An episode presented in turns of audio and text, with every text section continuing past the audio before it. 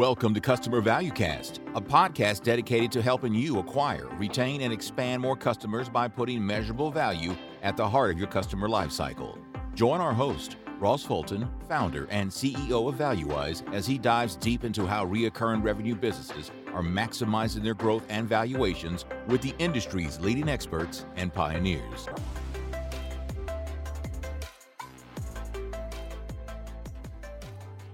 Welcome to the latest episode here of the Customer Valuecast, the show from Valuize that's dedicated to putting measurable value at the heart of your customer lifecycle so you can create more value for those customers and retain and expand revenue from those customers. Today, very excited to be joined by Samrat Tandon, who is the VP of Customer Success at Siemens Digital. And Samrat, it's been a pleasure to be able to connect with you and collaborate with you over the last almost a year now. So very excited to have you on the Valuecast, and I know we've got a super interesting topic to drill into. But Samrat, for those who haven't had the good fortune of being able to connect with you prior to this podcast, maybe share a little bit about yourself and your journey in customer success and technology, and we will pick it up from there.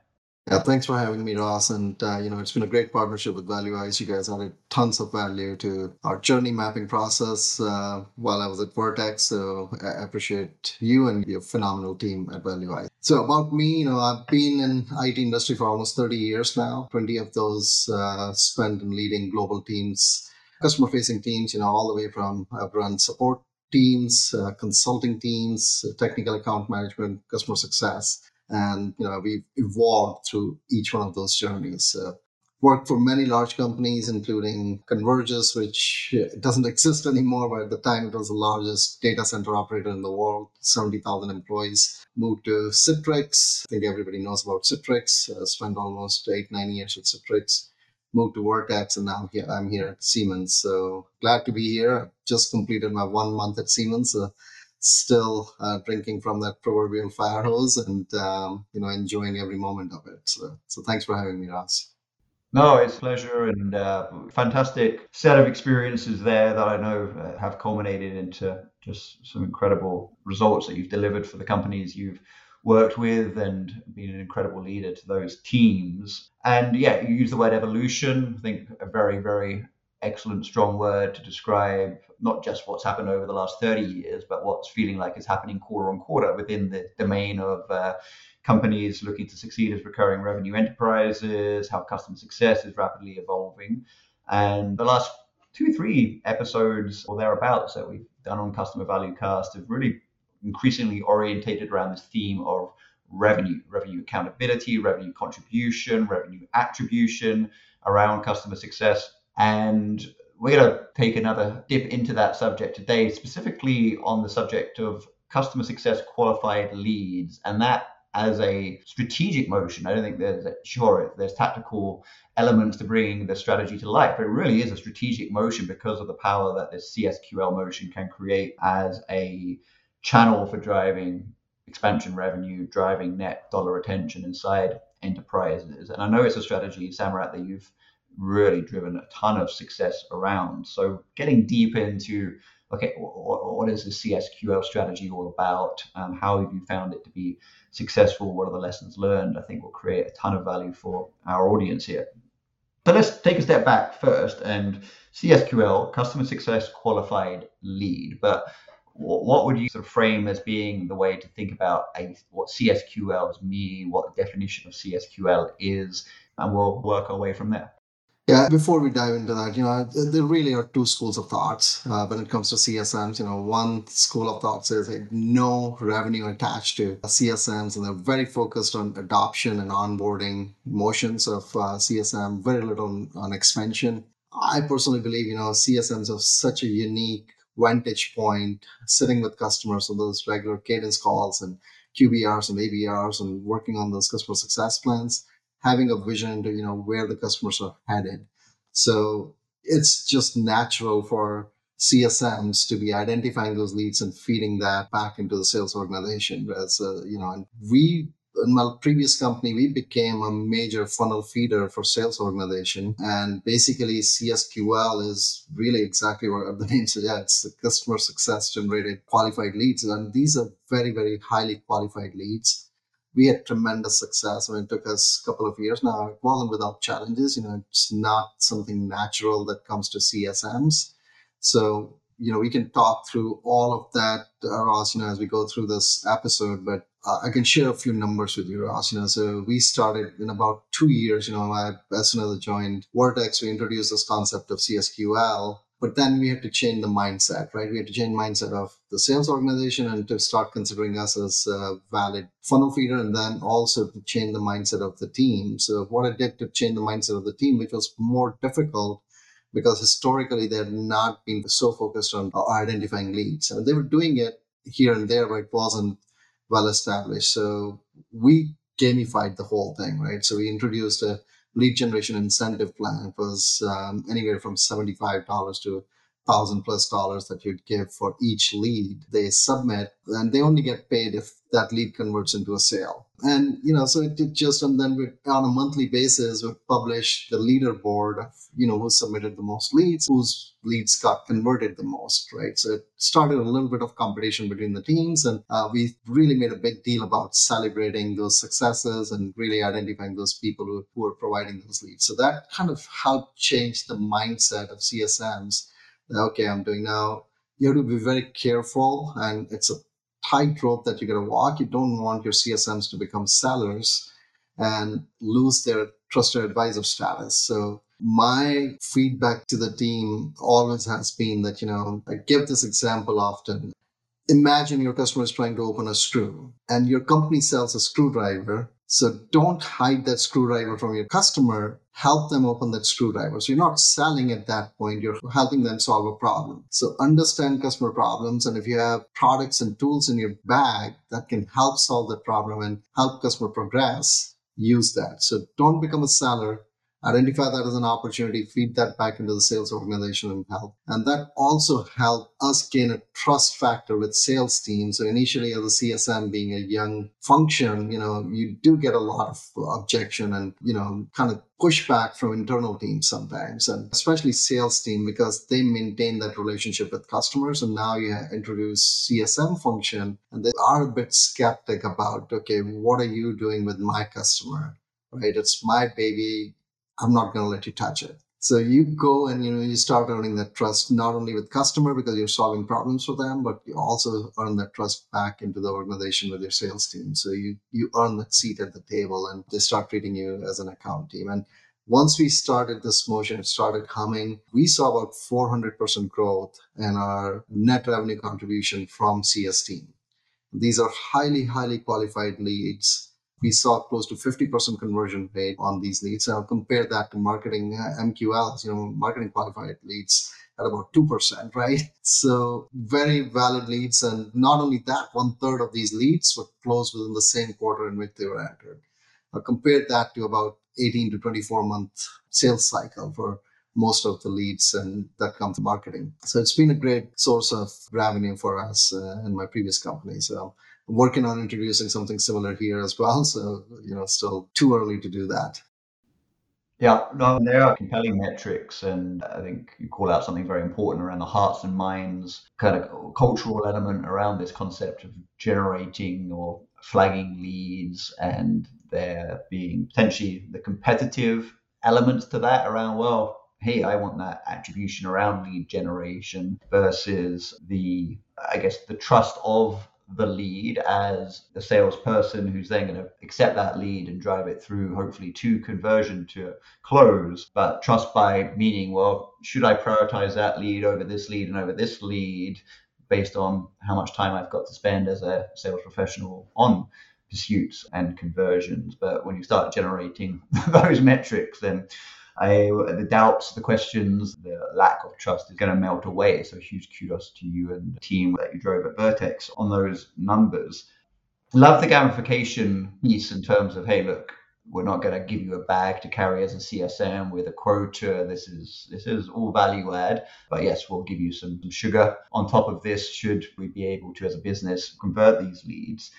To what extent was there also a hearts and minds exercise within the CSM? So there's dollar incentivization. Hey, this is worth your time. But also, I think you hit a very acute factor that I think a lot of CS organizations and leaders and just generally post-sales organizations and leaders are very cognizant of, which is that positioning of themselves with their accounts and this sales-esque culture. And does that erode my standing? Does that erode how I perceive myself as a customer success professional? Because I'm here sort of mentally feeling like I'm sniffing around trying to find leads, which I fully agree there's a completely different psychological way of thinking about this.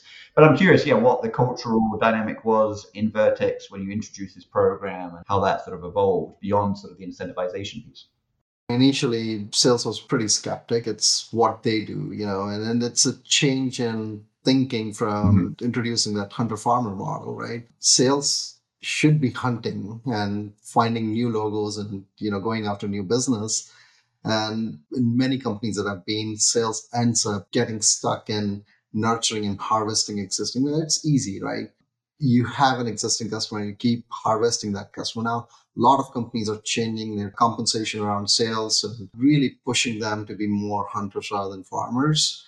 And that's coming in the industry, but you know, it's still slow adoption. And when you have that motion where sales is still trying to harvest and nurture customers and you introduce CSM in that motion, there's natural conflict. But the difference is, you know, that becomes very obvious once you start doing some of these things that we talked about. Customers are more trusting of CSMs than of salespeople because they generally feel that, you know, if you say something that I'm about to do to a seller, they're going to immediately start selling me something.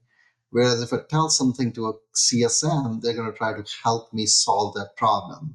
And that may include some solution from your own company, but generally speaking, you know, we want our CSMs to be thought leaders and, you know, industry experts in advising our customers on how to solve for that problem. And it takes time. There's no magic pill for that. It's, you got to work hard at it. And, you know, CSMs have to build that relationship with salespeople and earn their trust internally and, you know, drive through all of that. So, yeah, it definitely wasn't easy. And then it wasn't easy for CSMs, right? So we had multiple products. So what we did was we started creating a sort of a product penetration matrix. So if you are in technology industry and you're using product X and you're a particular size of industry and, you know, a size of customer in a certain geo, we would expect you to have 4 of our products instead of 1. And enabling CSMs with that knowledge is very powerful because then they can identify use cases. They can talk to their peers with the customers who are using 4 products and say, why are they using 4 products and why is my customer only using 1 product, right? So they can then start inserting those products in their conversation and say, hey, by the way, there are other peers of yours who are benefiting from these features which are available in other products that you may not be using, right? So that was a lot of training process that went into it. And, you know, I was super proud of my leadership team. And it really takes a lot of effort from those leaders to communicate that back into the CSM organization, to each individual CSM, and really walk them through how you're going to do that. So it's a whole cultural change top to bottom. Yeah, I think it's a great observation. And there's been this proliferation of the value selling motion and strategy and approach in sales. Not to say it's a brand new concept, but it seems to have just exploded in the last 2+ years. And I think it's just a very inevitable and important transition for that to start to move into post-sales world, and it not be so much about value selling, but I don't want to get lost in the semantics, but it is more about value consulting. It's about advising the client or the customer on the next best outcome. And yes, there's an investment to be made to get to that next best outcome, but based on our understanding of you as our customer and your outcome achievement to date, let me talk to you and advise you, in quotation marks, sell to you the next best outcome, the next value as a trusted advisor, as you described, Samrat. And should there be some interest from the customer on that next best outcome, then yes, you have your CSQL, which is great. And I'm seeing that transition and that mindset start to shift. And there's a number of leaders out there that are really driving that, including yourself. Yeah, one thing I would say, Ross, that's also very important is, you know, from internal alignment, there are multiple sources of lead, right? So there are multiple stakeholders to a lead. So, you know, marketing could have sent a marketing email out. And now if that customer converted. And CSM says, well, they are a lead because I spoke to them as a follow-up to your marketing email. And that's really what, you know, they hadn't even looked at the email. So those are little things, but they bubble up very quickly, because once you start talking about attribution and you start claiming that, you know, I'm contributing to this. So what we had was a third party. So we had inside sales kind of be the mediator and provide that attribution. So, you know, we'll submit leads, and if somebody else had submitted the same lead, they would be the mediator. So having that kind of a structure in place is also important to, at least in the beginning, you know, till you gain trust and validation that, okay, you know, you're genuinely putting those leads out. So I just want to put that out there as well. So it's important to have a neutral third party doing the attribution for you, the company. Yeah, that's a fantastic call out and very preemptive of where I thought we could go next, which is the kind of the governance around that CSQL process. And a lot of my career has been on that sales side of the fence. And so what we have inside Valuize is this governance and conversion process in terms of an MQL hits criteria ABC for it to convert into a sales accepted lead. It's got to hit criteria XYZ and so on, so on. And that being extremely necessary, because we can, as a CS professional, be able to look at a customer and say, that clearly is the next best outcome. There's the ROI for the customer, et cetera, et cetera. That isn't all we need in place to be able to actually create a sale. We need decision-making understood. We need access to decision-makers. We need to understand the budget landscape, et cetera, et cetera. So I'm curious, Samrat and Vertex, in terms of that criteria around, hey, what did a CSQL need to meet to be eligible for submitting? And then what was maybe criteria beyond that in terms of sales accepting that lead and deciding to, hey, we're going to spend some time converting it. What that criteria looked like, was it just inherited from the net new sales motion from MQL to SAL to opportunity, or was there something more specific developed for CSQLs? We actually just plugged into the existing sales lead process, which was coming in from MQLs as well as from our inside sales and business development consultants. So all of that, we just tagged onto that process. The only thing was the gate to entry was the attribution, and we gave that to inside sales. So just because we needed a neutral party, but ultimately it just followed the same. And we used Salesforce.com, and we just submitted an SFDC, and it would first get vetted by inside sales. They'll just kind of do basic qualification to make sure it's not a duplicate lead or any of those things, and then they'll just convert it into an opportunity, and and those opportunities then get fed into the sales team. And depending on how big the opportunity is, we had different sales teams to either go to the inside sales team or to go to the account exec who was on that particular account. Now we had to do a little bit of our own governance as well to make sure we are tracking, for our leaderboard perspective, because once you start those gamification, people get very attached to those things. And if there's something that's off in reporting in SFDC. So I did have some maintenance overhead. I had one person who was regularly ensuring that, the data in SFDC is correct and, you're not missing anything from that perspective. So yes, as governance is super important, and, you gotta work across all these different teams to make sure things are progressing. And the other thing we did was, I had a really great CS Ops team, and they built me some dashboards. They created this kind of a flow chart, which would say, okay, this lead came in here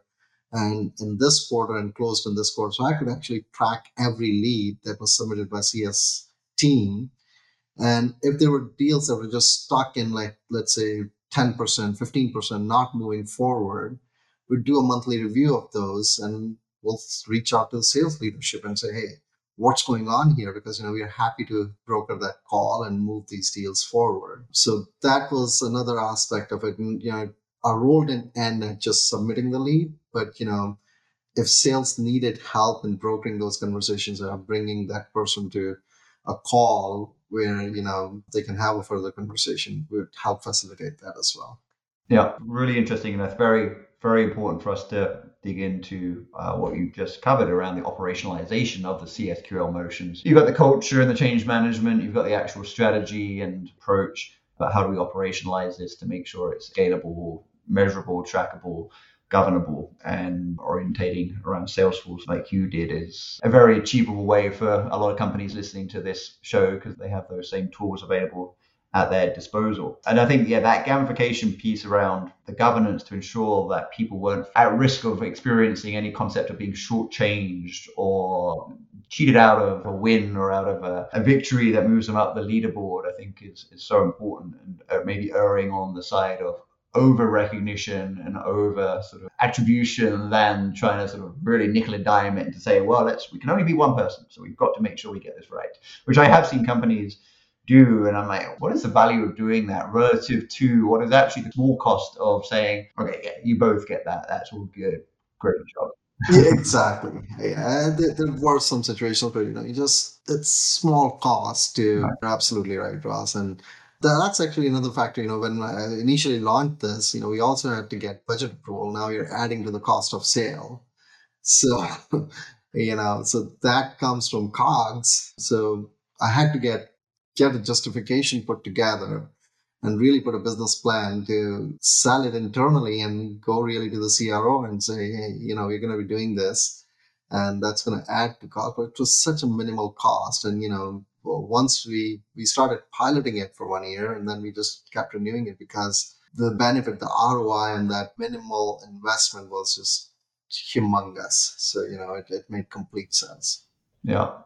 I'm curious because I've, whether it be in the sort of CSQL context or other similar contexts where you've got this gamification within a sales sort of orientated strategy, you sometimes have just the 1, 2, 3 team members who they're just so light years ahead of everyone else as it relates to A, taking the game seriously and B, being really good at the game. And then there's this long tail over everyone else versus sort of the more healthy and appealing. Okay, you've got your top performers and then you've got your people trying to be the top performers, but everyone's engaged, everyone's playing the game, and you don't have maybe sort of single points of failure to say, well, if we lose that person, if that person wins the lottery and goes and lives on a tropical island, leaves us, then suddenly this whole CSQL strategy starts to fall apart.